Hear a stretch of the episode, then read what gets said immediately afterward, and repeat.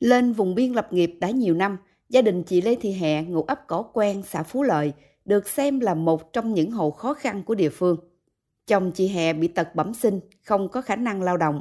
Gia đình chỉ có hai công đất ruộng, gánh nặng kinh tế và việc nuôi con ăn học gần như đặt toàn bộ lên đôi vai của chị Hẹ.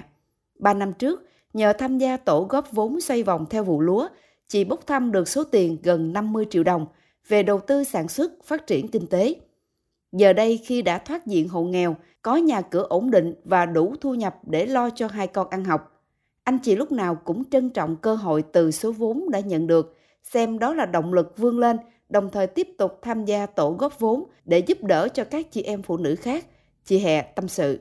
Khi em tham gia thì được cái số tiền thì em đi về em mua bò, à, chăn nuôi, còn ít thì à, đổ à, vô ruộng làm hai công ruộng đó thì à, thấy cũng có phát triển. Trong thời gian đầu mới thành lập, sau mỗi vụ lúa, chị em mỗi người góp từ 1 đến 2 triệu đồng, nay đã tăng lên từ 3 đến 5 triệu đồng một người để hỗ trợ vốn cho 1 đến 2 chị em có hoàn cảnh khó khăn đầu tư phát triển kinh tế. Số hội viên tham gia cũng tăng từ 12 người lên có thời điểm gần 40 người. Số vốn một hội viên nhận được có thời điểm lên đến trên 70 triệu đồng. Đây là số tiền rất lớn mà những hộ nghèo ở vùng biên giới có thể tiếp cận được mà không phải trả bất kỳ tiền lãi suất nào. Những hội viên được nhận vốn đã mạnh dạng đầu tư nuôi bò, mua phân bón, cải tạo đất trồng lúa hoặc buôn bán nhỏ trồng rau màu. Nhờ vậy mà đời sống ngày càng khấm khá hơn. Tỷ lệ hộ nghèo ở ấp Cỏ Quen cũng ngày một giảm bền vững, ít trường hợp tái nghèo. Đến nay tổ đã giúp cho hơn 20 lượt hội viên có vốn thoát nghèo bền vững. Chị Lâm Thị Thanh Thúy, hội viên cho biết. Nhà có số tiền đó tôi mới cắt được cái nhà đỡ đỡ hơn, chứ không thôi là không có ờ, đồng lương đó là tôi không có tiền bù, bù vô cái nhà được tốt như bây giờ.